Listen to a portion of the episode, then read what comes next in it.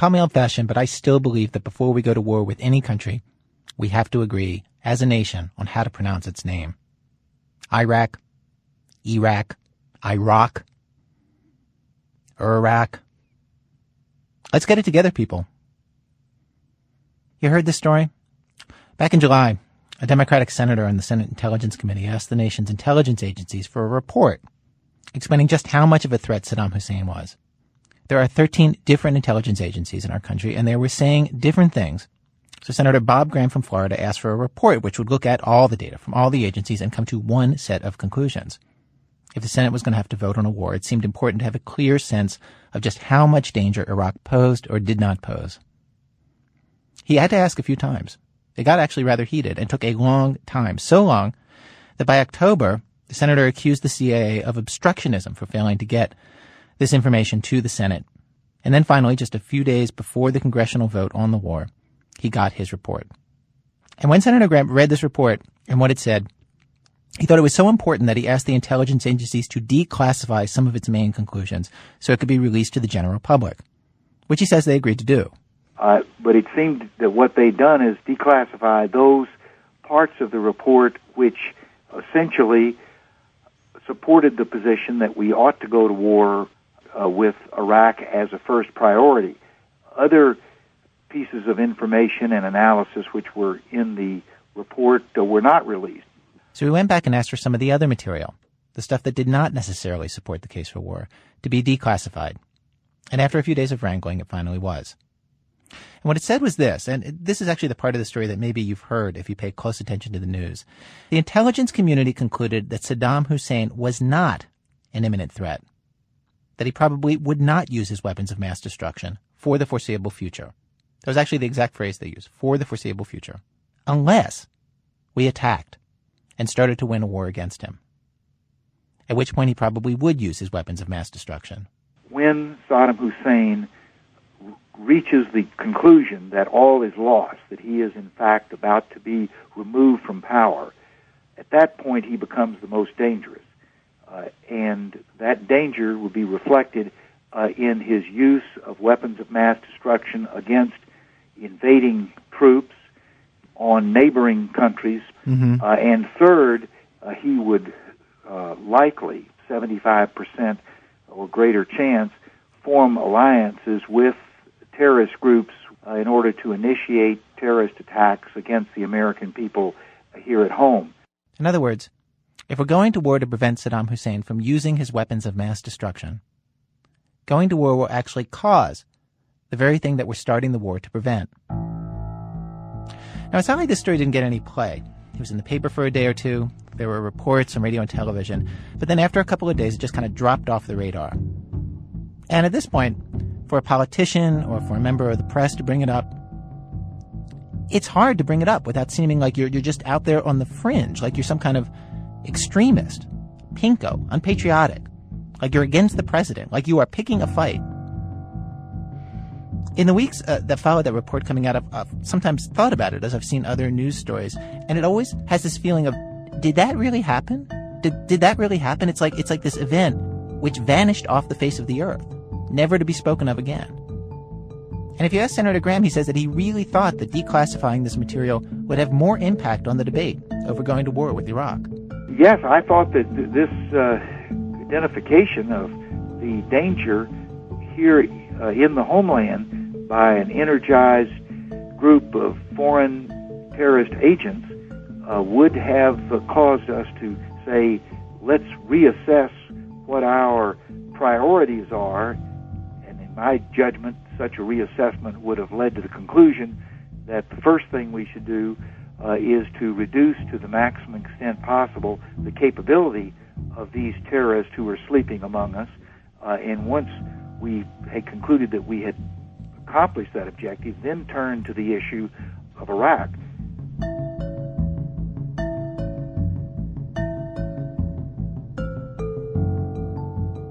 Ira, let me ask you a question. Mm-hmm uh, I assume you have or will be talking to people in the administration and asking them that question. This kind of caught me off guard.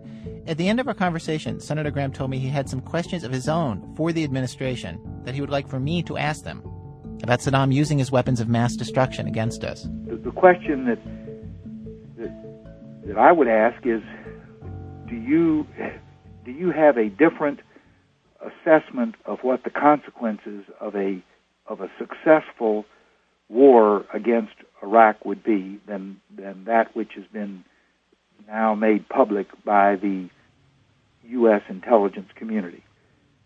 Uh, and then, what are you doing uh, to deal with this uh, potential threat against the people of the United States? And, and when you've gone to the administration and, and, and w- when the committee has, has, has, posed these questions, what have they told you all? It's it's just uh, passive and, and non-responsive.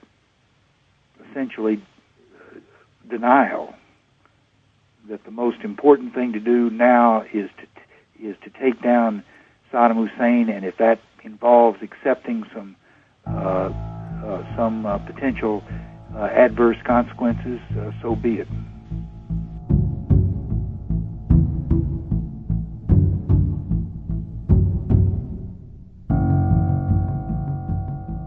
If I can just speak for myself and the staff of this radio program, we are confused we still have some basic questions about why we're going to war and whether it's a good thing.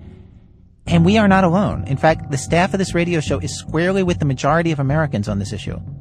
A Los Angeles Times poll this week revealed that while most Americans support the idea of going to war, we like our president. Most of us also feel that the president has not explained why we're doing this. Two thirds of Americans say that he has failed to make a convincing case that war with Iraq is justified.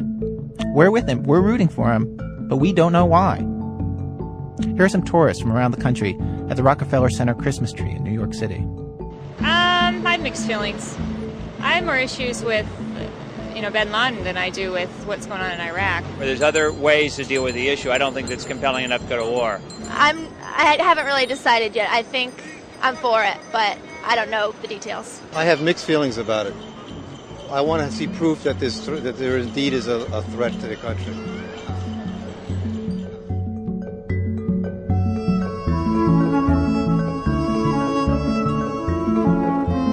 Today in our program, we step into the breach. We ask a few simple questions about the coming war and get some answers. From WBEZ Chicago, it's This American Life, distributed by Public Radio International.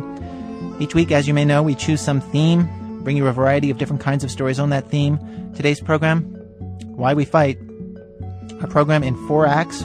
Act one, Senator's Proxy. In that act, we get some poor soul from the administration on the phone to answer Senator Graham's very loaded questions.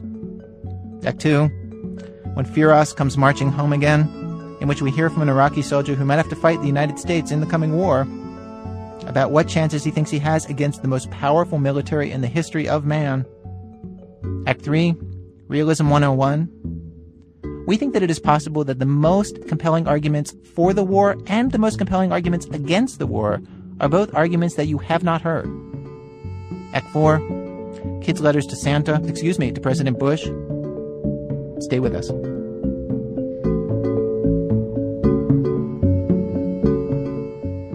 Act 1, Senator's Proxy.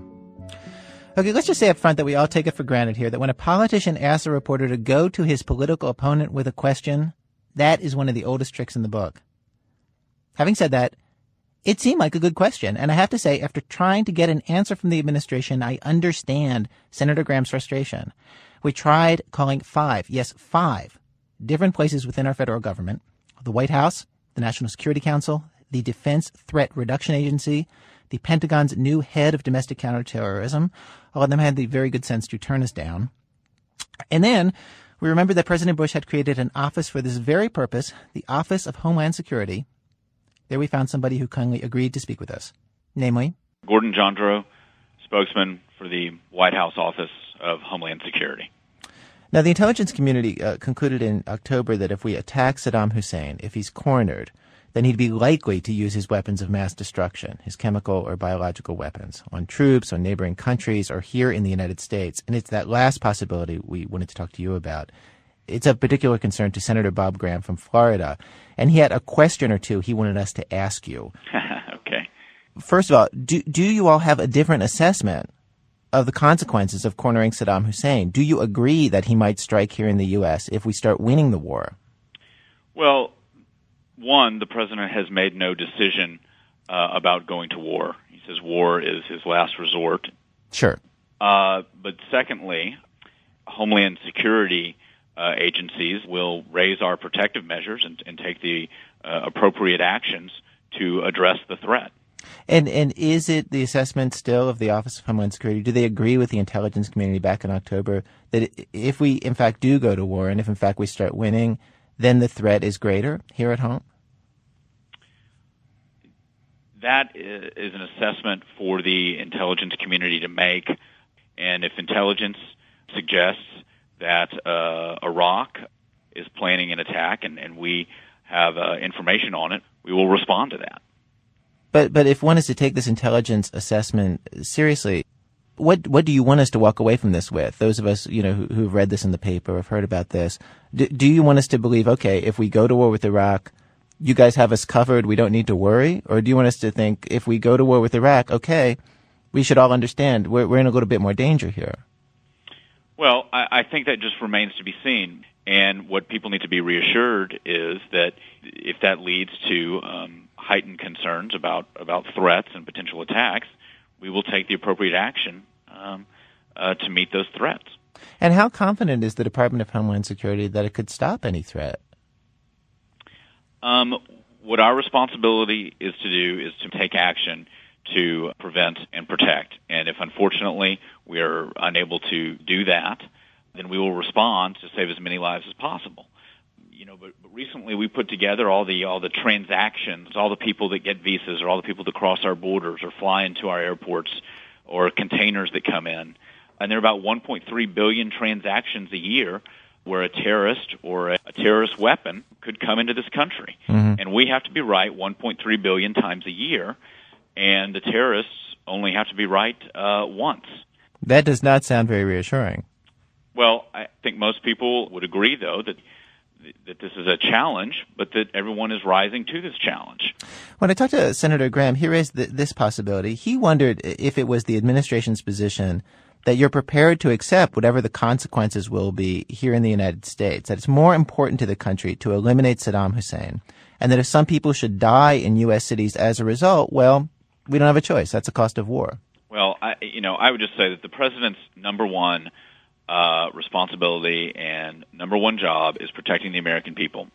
Right, that, but uh, is the it... president is not is uh, you know is not willing to uh, uh, give up uh, lives, like you say, like Senator Graham says, almost kind of casually in, in the way that he couched it. And I just I take issue with that.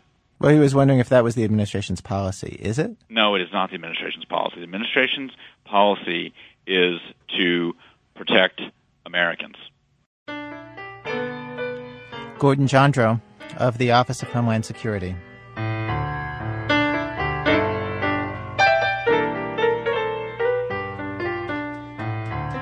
This is a mean old world to live in all by yourself.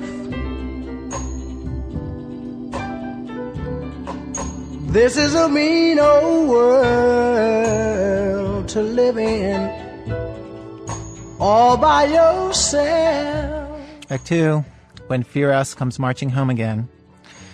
Okay, I'm going to continue asking basic questions from people in the United States about why we're going to war in just a few minutes in Act 3, and we actually get some explanations that do explain it, but before we get to all of that, we wanted to hear some Iraqi perspectives on all this. Though if you've paid any even the slightest attention to news reports, you know that it is very difficult for reporters to get anyone in Iraq to speak honestly about the regime or the coming war. They're too frightened of reprisals from the government. There is a huge population of Iraqis who come in and out of the country every day just over the border from Iraq in Jordan. There they can speak more freely, and Adam Davidson talked to a few of them. If you want to get a sense of how many people are passing back and forth between Jordan and Iraq every day, you just need to go to the eastern part of Amman, where there's this gigantic parking lot next to a big highway. The lot is filled with neatly lined up SUVs and Chevrolet Caprices, the car used by taxi drivers and cops back in the States, that drive every day back and forth between Baghdad and Amman. It's hard to understand how they stay so clean. They're all white except for these orange panels at each corner. They look brand new even though they drive 9 to 12 hours through the desert at least once a day and often twice. These cars bring hundreds of Iraqi refugees here every day. There are about 150,000 of them in Amman right now. Whole neighborhoods filled with nothing but Iraqis. The cars also smuggle cigarettes, family carpets and silverware, dates. Iraq is famous for its dates. Anything of value. So most things coming from or going to Iraq spend some time in Amman, a lot of them in this parking lot. The first Iraqi I run into is Firas, a tall, elegant man in a jalabiya robe and a leather jacket. He sells cloth in Baghdad, and he came to Amman for a few days to meet up with his cousin who's been living abroad, saving money for the family back home in Iraq. Firas tells me he's a reserve soldier. He fought on the front lines of the Iran-Iraq War and the Persian Gulf War, and he knows he'll be called upon soon to fight the Americans. Have you had special training recently to in the last few months for this American war? لا اكثر من سنتين ما ماكو تدريبات لكن احنا I didn't تدريبات have any. I didn't get any trainings in the last two years in the Iraqi army in any uh, in any unit or even any units I, I know about from my friends that they didn't have any uh, uh, trainings in the last two years. But, uh, you know, we had enough experience of fighting in the last 15, 20 years with Iran, with the Americans, the Gulf War. We are very well prepared, even without getting any experience or any trainings to refresh our army or the power of the Iraqi army today. Have you gotten orders yet for this war? Three, four days before the war, usually they call us to dress and to go to our units. And usually we do that easily. So we go to the last unit that we served in and we know where's the location of that. Easily we can get into there. Now, what we're told in America is that the Iraqi army, I don't want to offend you, but that it's weak right now. It doesn't have the training, it doesn't have the money, it doesn't have the support. And so we're told it'll be t- a tough fight, but we're going to win it very easily. احنا هذا عارفين يعني امريكا عتها We know that America is a superpower now in the world. Nobody can fight America in the whole world. But what we're going to do? America is going to use the computer wars and uh, electronic wars and uh, very strong uh, bombardments, and uh, uh, they will attack uh, us and they will kill us. But we have to defend ourselves. Do you see Iraqi soldiers preparing for the ground war in Baghdad or in your city? لا ماكو تحضير جيش ماكو تحضير بس We've been in wars in the last 20, 25 years. Do, do you understand what, what I mean by 25 years? Almost uh, two thirds of my, my age now, of my life. So uh, the Iraqi army did not really prepare for anything because uh, they are expecting that the Americans will kill them all, and they, are, they can't do anything against it. So this is the situation. I ask him if he thinks he'll die. His reply is what any Muslim might say that we believe in Allah, we believe in death. Death will come now or it will come later. Allah decides. I ask him if he'd like Americans to get rid of Saddam, and he tells me Saddam is bad, but whoever the Americans install could be worse. He doesn't expect any good leader to come to Iraq. Then Firas says he has to go. He has to help his friend Adnan move some rugs. I ask if I can come along, and we walk a few hundred yards down the road. المواد تبعه هو طبعا صوف هذا These rugs are uh, at least 50 to 60 years old rugs. So we usually buy them from Iraqi poor people uh, whom they want to buy food, so they sell their uh, their rugs and their carpets. They have them at home. تصل عمره 50 سنه Adnan left Baghdad 10 months ago and now oversees this rug smuggling business. We're standing next to his store. I say store, it was really just an empty concrete room about the size of a small garage, packed floor to ceiling with rolled up rugs. Adnan and Firas watch five guys load them onto a truck heading to Saudi Arabia.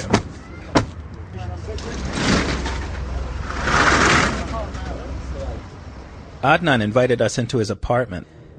The house has three medium sized concrete rooms with rugs everywhere. They sleep on rugs in the back, they sit on rugs in the living room, which is completely bare except for the rugs and one plastic chair. We sit Adnan the rug merchant, Firas the soldier, and a bunch of young 18 ish Iraqi guys who never say a single word but follow our conversation attentively. Then this Egyptian guy they're all friends with shows up. I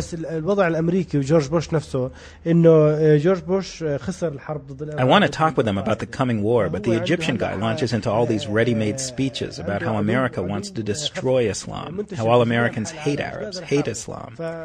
I keep telling him that most Americans don't know anything about Arabs or Islam and don't really care. They just worry about their own lives. He doesn't believe me. When I look over at the Iraqis, they look completely bored. Finally, there's a break in the conversation, and I ask the Iraqis what they think. They tell me they don't care about these big issues. They don't care about Islam versus the West, about America's evil plans to destroy all Arabs. Those are just abstractions to them. They know that their homes might be bombed in a few weeks, and they seem genuinely curious to understand anything I can tell them about what Americans are thinking. Here's Firas, the soldier. What's all that issue about Saddam Hussein? Uh, Saddam Hussein, the Americans made him bigger than, gave him bigger than his, in, his name is much bigger than his size. Uh, what Saddam means? He's very small, so he's nothing. So why Americans know things that we don't know here? Farah says, sure, the guy is bad, but there are worse people, like the North Koreans. And I don't know what to say to him, so I stumble around like an idiot trying to explain American foreign policy, which I honestly don't understand myself, to people whose families might be bombed. Another conversation you find yourself in with disturbing frequency around here. I mean, I find it very confusing myself. I think there are few George Bush, it's very hard to fight. Then Adnan, the rug merchant, tells me that most Iraqis he knows support a war. They want America to get rid of Saddam, but they're worried. He says, and I've heard this a lot, that the uprising against Saddam after the Gulf War was very real and widespread, and the Americans just abandoned them. We are with the Americans if they are uh, true, if, they, if, they're, if they're not going to, to change their mind now. We are with them 100 percent but we are afraid, and uh, Saddam is really uh, preparing and having now a groups of terrorists, and they are ready to attack the Americans, uh, American soldiers and American troops and American civilians in most of the Arab countries during the war. This, of course, is exactly what American intelligence has been predicting since October.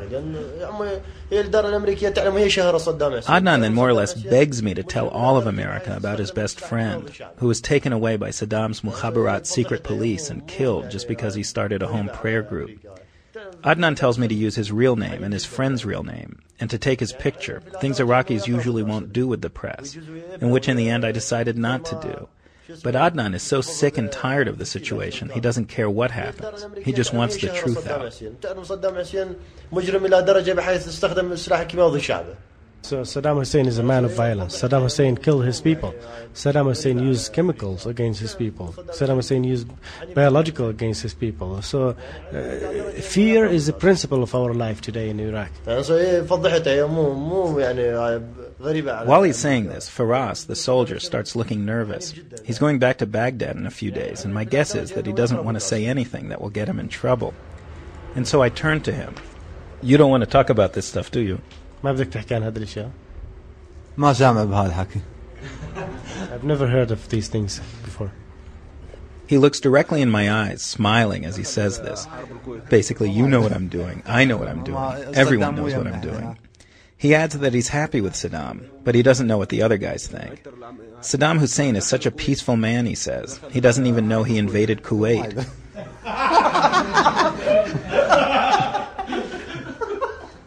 they are laughing, you know. Saddam Hussein didn't hear about his army invading Kuwait. So he's a very peaceful person.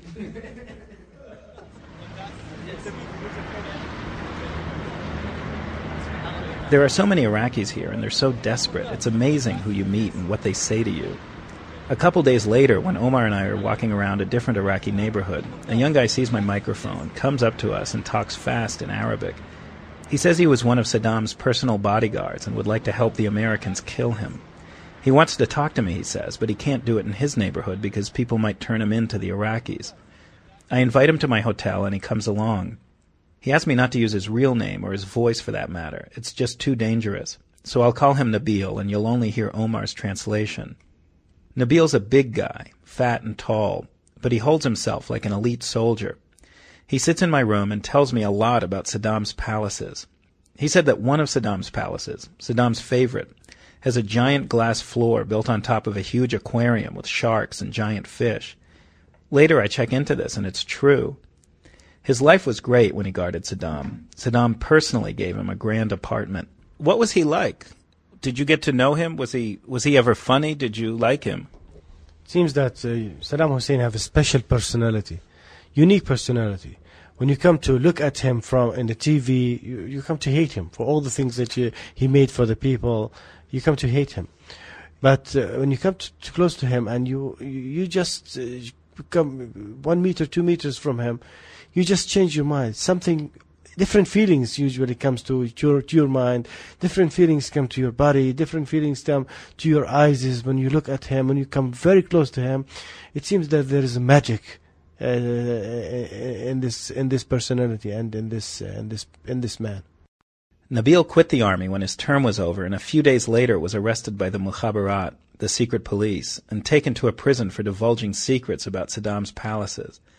He tells me that it wasn't true what he was accused of. It was trumped up, but still they beat him with steel pipes. Badly. He shows me his arm and forehead where the bones haven't healed properly. Half his teeth are bashed in and haven't been fixed. He says that he was in jail for weeks and finally was released, but was then told by a friend that he was targeted for death, so he escaped to Amman. He said he was always a healthy man, but now he just smokes and drinks coffee and thinks of ways to kill Saddam. You said you want to help the Americans. Have you tried to make contact with the Americans? I, I, I'm always scared because I don't know if the Mukhabarat are watching me now or not. I don't know when they're going to kill me. I, I, don't know whom I have to contact. But uh, if anybody wants to use me, and for sure I know everything. I know where are the all the weapons that they took from Kuwait. Where is it now? And I know where are the stores, uh, where they store it uh, in, in in in the north, in the south, and in the center of Iraq. Of course, there's no way to tell if he's credible or not without going into Iraq and doing inspections. So Hans Blix, here's what he's got. He told me there are weapons of mass destruction, and they're sitting in giant movable bunkers under the sand dunes in a suburb of Tikrit. He didn't want money or any special privileges. He just wanted to talk to somebody.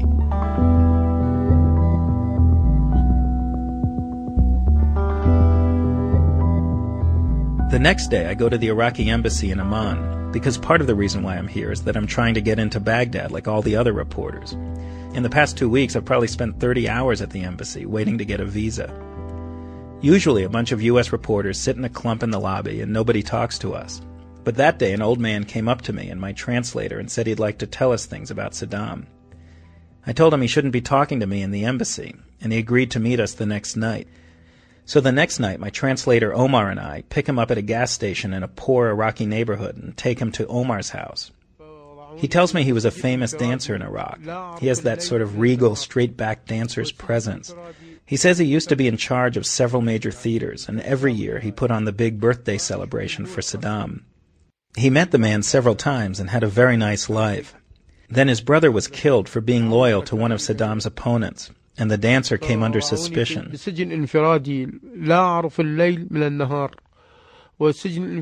They beat me in the office, in the minister's office.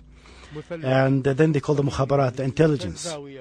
And uh, they took me in a police in, in a car, in a van. And three people, they beat me until we arrived to the police station. And after that, they, I was in the Mukhabarat. There, I, couldn't sleep for more than 30 days. They put me in a small dungeon, prison, prison, one meter by one meter. I couldn't realize if it's dark or light, if it's night or day. And I stayed there for three years. His story doesn't get any better. Not only did they constantly beat him, but they cut his right ear in half, broke his legs, his arms, his hands, and put knives in his back.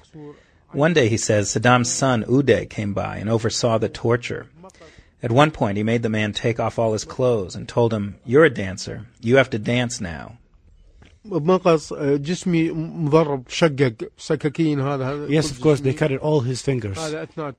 Uh, they broke, they broke all his, all my fingers. They look like they've been broken, yeah. So they, the nails, the nails. they took the nails.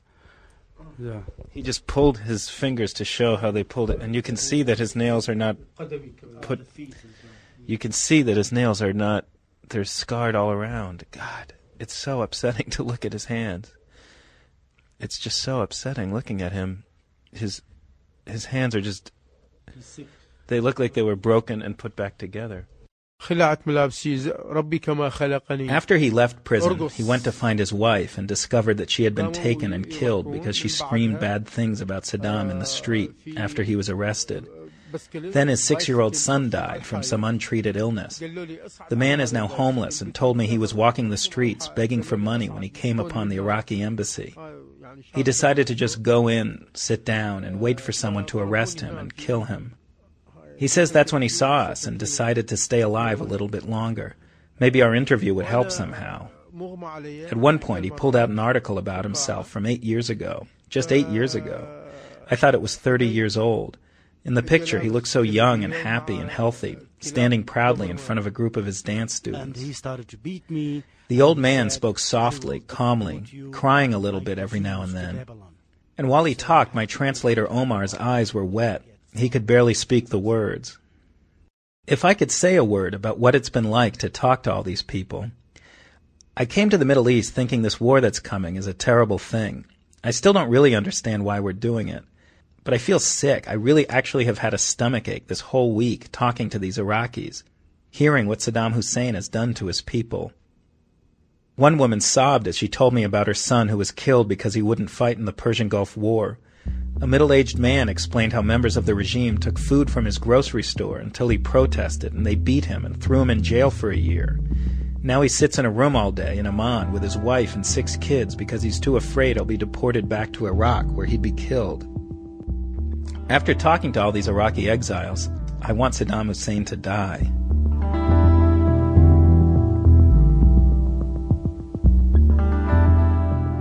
I asked pretty much every Iraqi if they fantasize about life after Saddam, if they ever think, wow, in three or four months he might be dead, my country might be free. Not one said they think about it. They're too tired. And Saddam Hussein has been there for so long, they just can't imagine life without him. I just hope we do the right thing. That if there's a war, whatever ruler ends up running Iraq is a good man.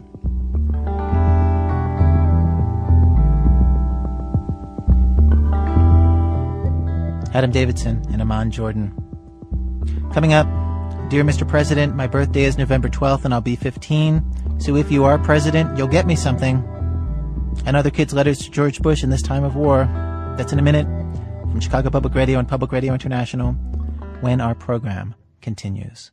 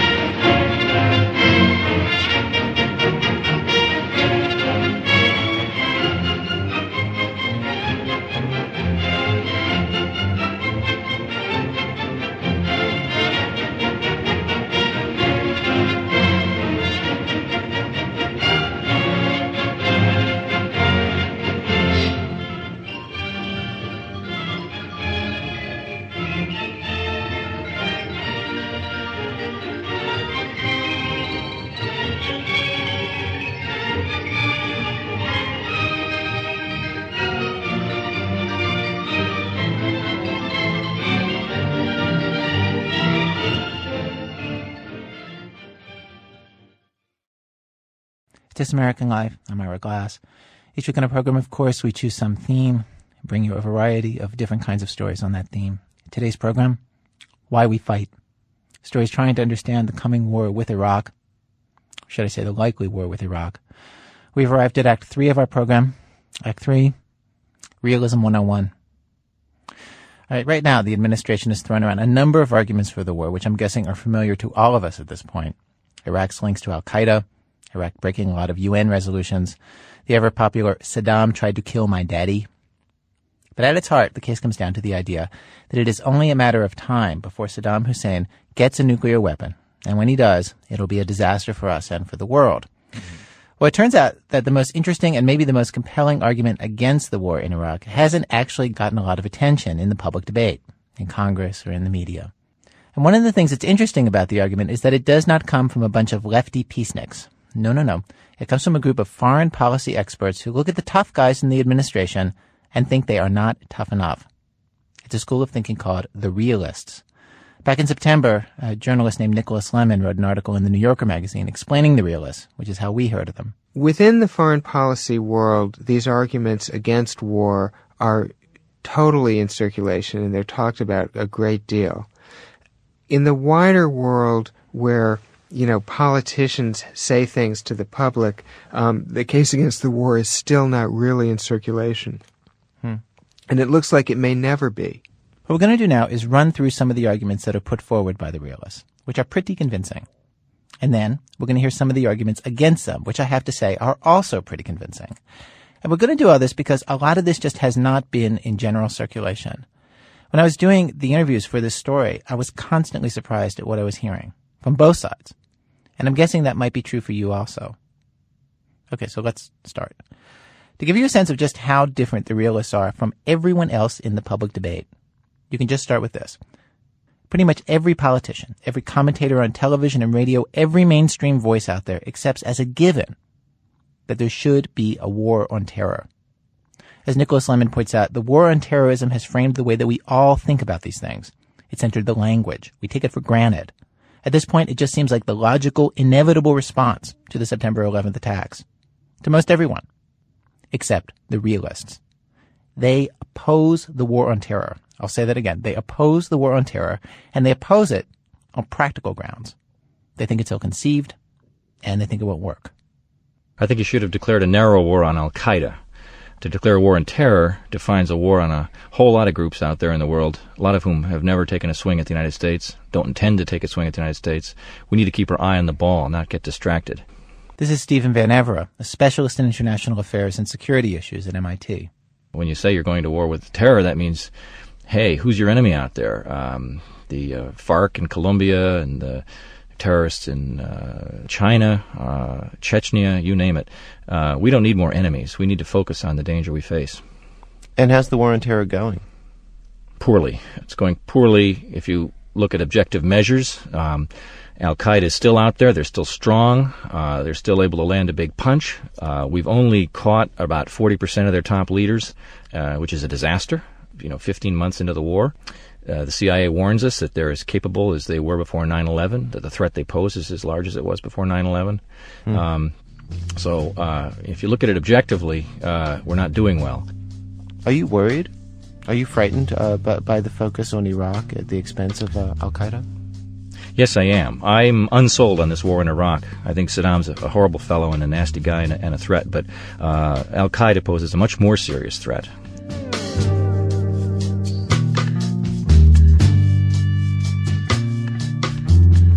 It comes to Iraq, the realists not only point out all the practical problems with the war, that it might lead to huge problems in Pakistan, which has nuclear weapons that could end up in the wrong hands, that we could bungle the occupation after we win.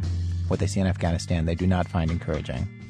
But beyond that, they question the central reason for the war. And again, they do it on grounds that have not gotten a lot of attention publicly. The administration's central argument, as you know, is that we have to stop Saddam Hussein before he gets nuclear weapons. The realists say if he gets nuclear weapons, so what? So what? I believe that Iraq, even if it had weapons of mass destruction, including nuclear weapons, would not be able to do very much with those weapons. That's Stephen Walt from Harvard, another realist. Uh, and the reason it can't is because it cannot threaten to use them without facing retaliation from the United States or from others.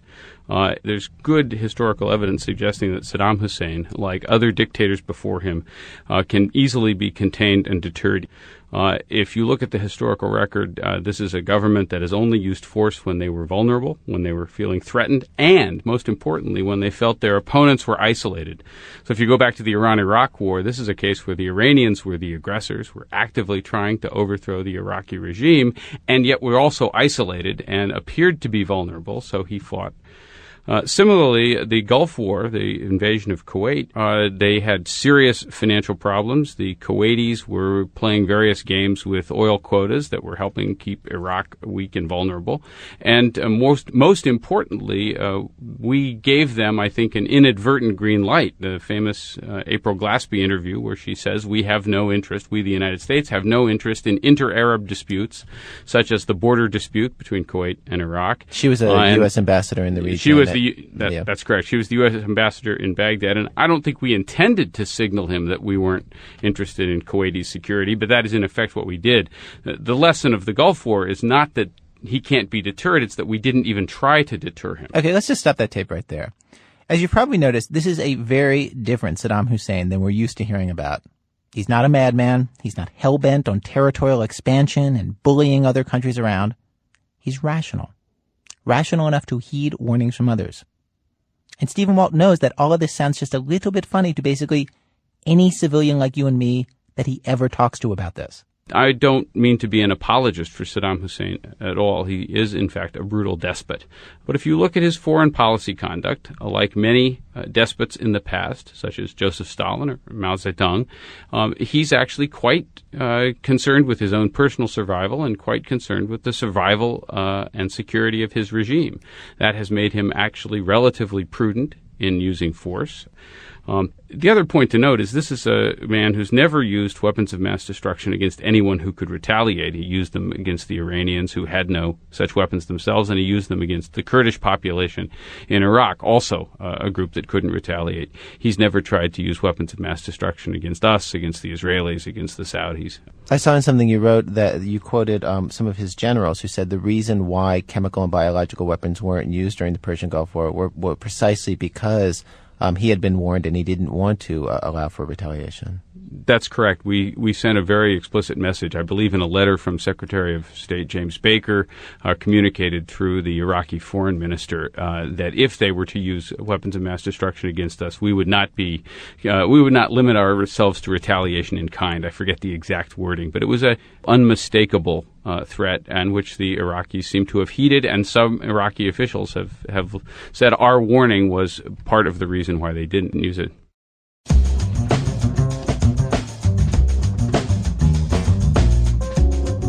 All right, you still with me here? Now remember I said that we were going to get to the arguments against the realists. And we looked for the most convincing spokesman for the other side. And we were lucky enough to get our very first pick, Kenneth Pollack, who was a Persian Gulf military analyst for seven years at the CIA, including during the Persian Gulf War, and after that for the National Security Council under President Clinton. He's now at the Saban Center for Middle East Policy at the Brookings Institution. He's written a book called The Threatening Storm, The Case for Invading Iraq.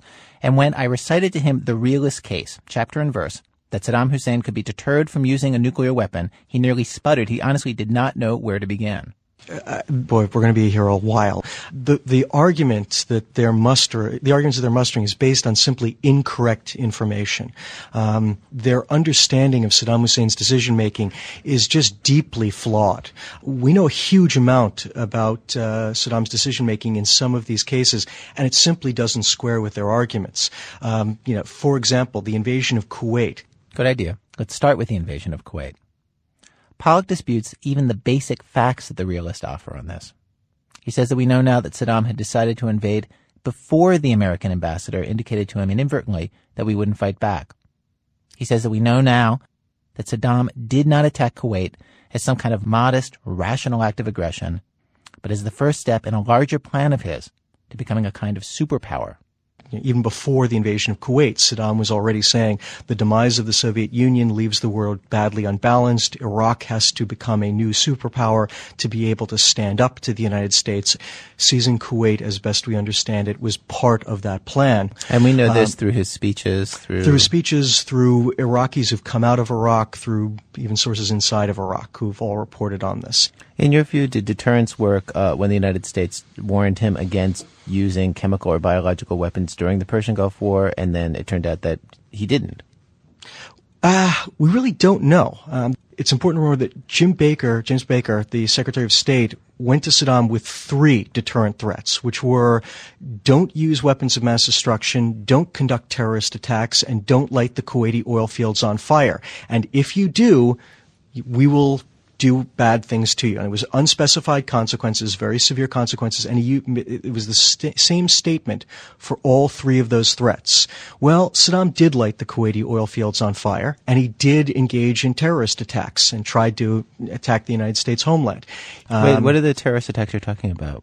in 19, in 1991, during the Gulf War, Saddam launched a wave of terrorist attacks against the United States. They all failed.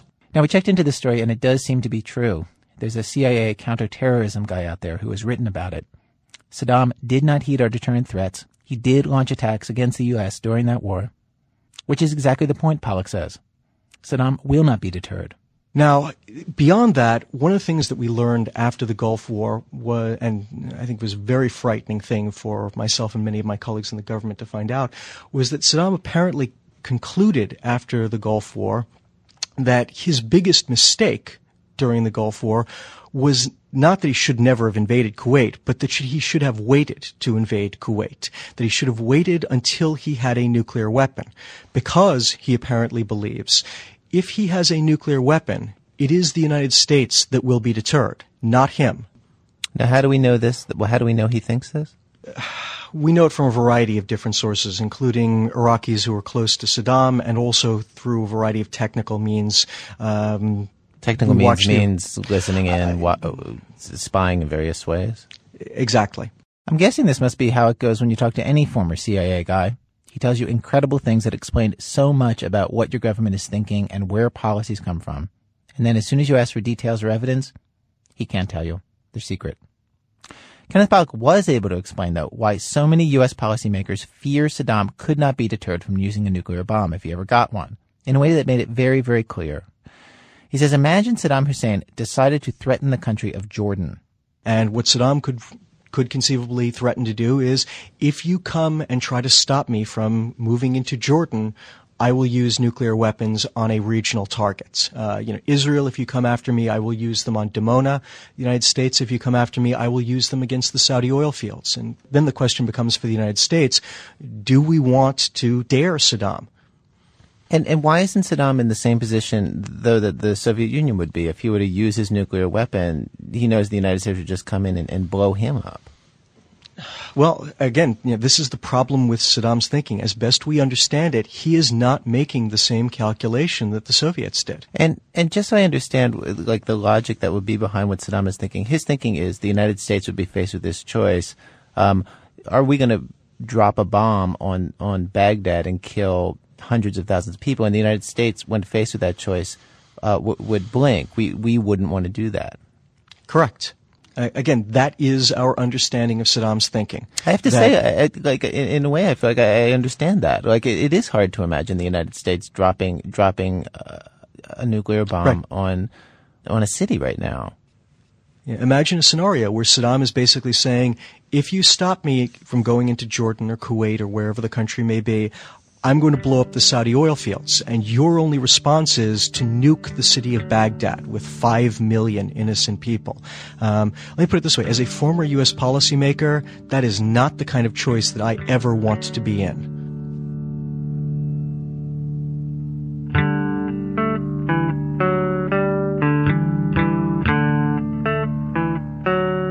So, where are you and I supposed to come down on this? What should we believe? Could Saddam Hussein be deterred from using a nuclear weapon or not? Or maybe that's not even the right question in the end. You know, it's not really about keeping Saddam from getting nuclear capacity. That's not the central reason for doing this, I think, or it's it's a reason but not the only reason. Again, Nicholas Lemann from the New Yorker. I think there's a sense in the conservative world that the nuclear threat is the argument most likely to sell with the public, but isn't the only reason to do this. The other reasons to do this, Lemann says, are right there if you talk to the Hawks or if you read what they wrote before they took office. First, it's doable. We're going after Saddam Hussein not because he's so strong, but in essence because he's so weak. The Hawks see him as easy to defeat, compared with, say, North Korea.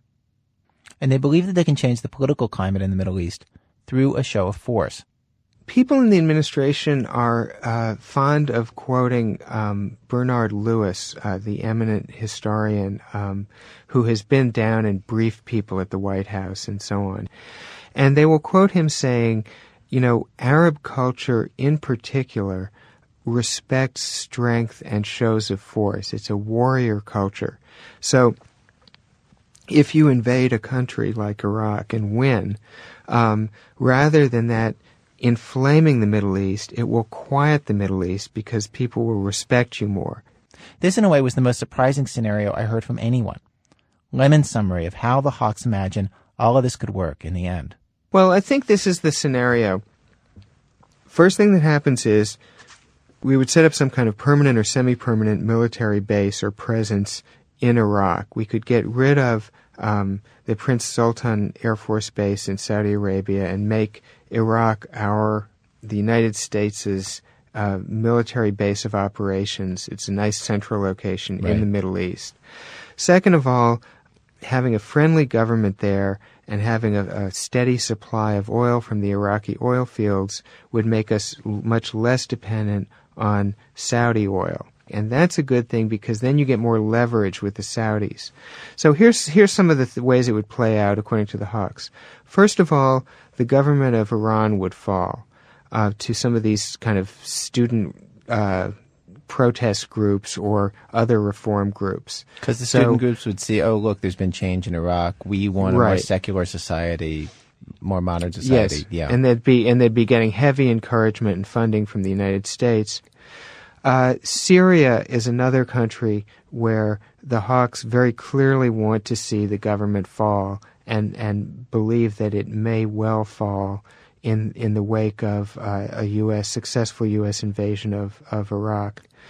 Uh, then I think what they'd like to have happen is the two, you know, really big countries in the Middle East that are our friends, Saudi Arabia and Egypt.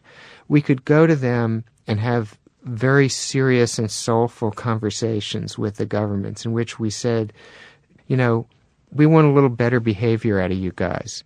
We want you to really crack down on the Islamists. Uh, we don't want any more uh, movies of Protocols of the Elders of Zion on Egyptian television. Uh, we want you to move toward allowing opposition parties, including secular parties, um, just kind of put the lid on the the, the tide of um, Islamist extremism in your country. Uh, and if you don't, you know, expect there to be negative consequences that will be short of military invasion, but you know, painful to you from us, the United States. You know, I feel I feel like everything you're saying at some point or another during the last six months, I've read in a kind of shorthand, and I feel like this is the first time I'm hearing somebody lay the whole thing out. This is why we're going to war. I, I think this is why we're going to war. Yes, I, I do think so. Um, I mean, I think we are going to war, and I think I, I don't think it's not about weapons of mass destruction and the idea that Saddam might acquire nuclear weapons. And I don't think it's irrelevant that he's a brutal totalitarian dictator who has murdered his own people.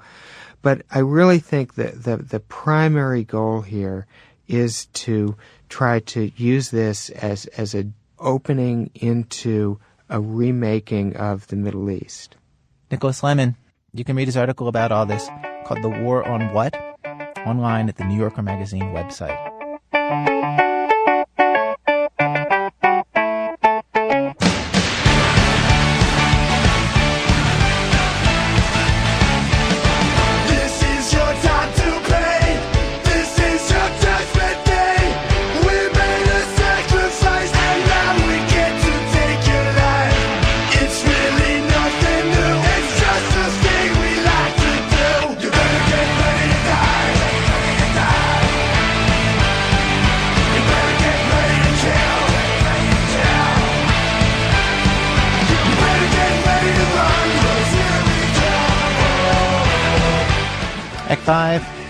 Who cares? Well, it's been a heady hour of radio, and we have to admit it's Christmas. While we all may have nagging fears about the war against terror, or the war against Iraq, or the war against whatever, we all have a lot of other things on our minds. And if you have any doubt about that at all, all you have to do is look at this new website started by this guy named Gabe Hudson.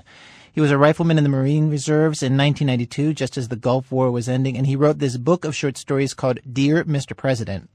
And partly as a crude promotion, and partly as an idealistic public-minded venture, he started a website where he invited everyday Americans to post their own letters to the president. Well, one of the letters was posted there by a teacher in North Carolina and her class. Out of 19 kids, note that only five have anything to say about the war on terror. Dear Mr. President, hello there. I live in a small town in North Carolina. Well, that's not exactly right. I live outside a small town, what may be termed rural. I live deep down a dirt road in a wooden house beside a creek that's cut into orange clay. This is where I grew up. It's nice here. I teach English here, 8th grade. Most 8th graders have a lot of opinions. Some of them don't. I ask them all to write down something that they would like to say to you. I thought you might be interested in hearing their responses. I'm very glad that we have a good Christian man as our president. Whitney Moore, who is the shortest person in her class. You need to get out of the office and really need to be replaced. Raina Pacheco, who admires Selena. Mr. Bush, I would rather you use another country to handle your wars and light work because I want Osama to feel like he's going up against a gang and not just one person. Will Castillo, who will be a famous writer one day.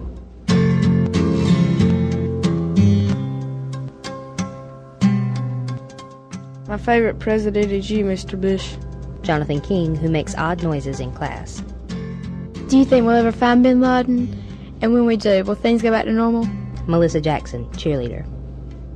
I want to know why is the writing test so important to North Carolina schools, and why should it determine if we fail or pass a grade, or if we have met the standards of the writing test, and why is it the end of grade test is so important? Nikki Norman, who resembles Alicia Keys. Why would you be president knowing that many people don't like you? The war didn't happen until you became president of the United States of America. Tarika Williams, who is serious. What would you do to make the world a better place? Leticia Antonio, who has impeccable handwriting. Bush, I think you're doing an excellent job considering the terrorist attacks and the sniper attacks, and even the fights between Elizabeth Dole and Erskine Bowles. Natalie Calcutt, who hangs out on the back hall. How many four wheelers, etc., do you have, and how many food restaurants do you have in your house? Tara Spell, who plays three sports. Did you ever think when you were little that one day you would be president? Madeline Wooten, who also hangs out on the back hall. I think they should have more church camps. I love going to them. Karen Cribb, who has a big smile. My name is Michelle Blue, and I am wondering what are you going to do about the elderly people without Social Security, and they're not able to work, and they got to be the age of 65 to be able to start working. Michelle Blue, who speaks in one long sentence as well. I like cats. Courtney Barefoot, who also likes boys. Try to stop the war so we wouldn't have to worry about it anymore. Jose Jose, real name. Why do terrorists want to kill you so much? April 2, who flirts. I'm 13 years old and in the 8th grade. I go to Midway Middle. I like to talk on the phone to boys and play soccer. My favorite subject is math, but my favorite teacher is my language arts teacher, Miss Honeycutt. Leslie Strickland, who sucks up. My birthday is November 12th, and I will be 15, so if you are a president, you would get me something. James Brady, who raps. I just want to say that you need to take your job more seriously. Teresa Goodman, who can do a mean Harlem shake.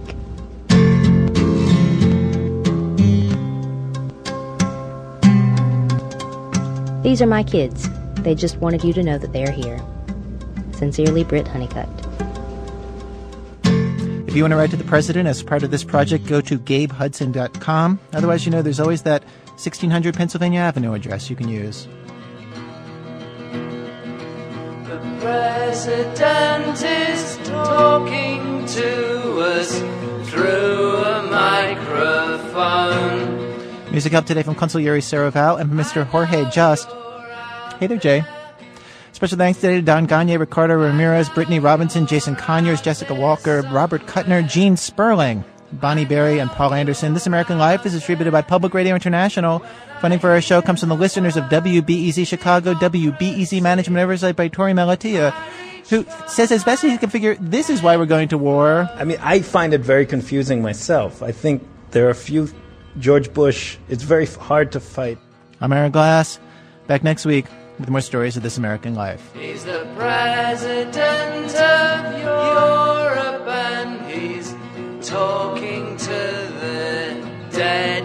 They're the only ones who listen or believe a word he said.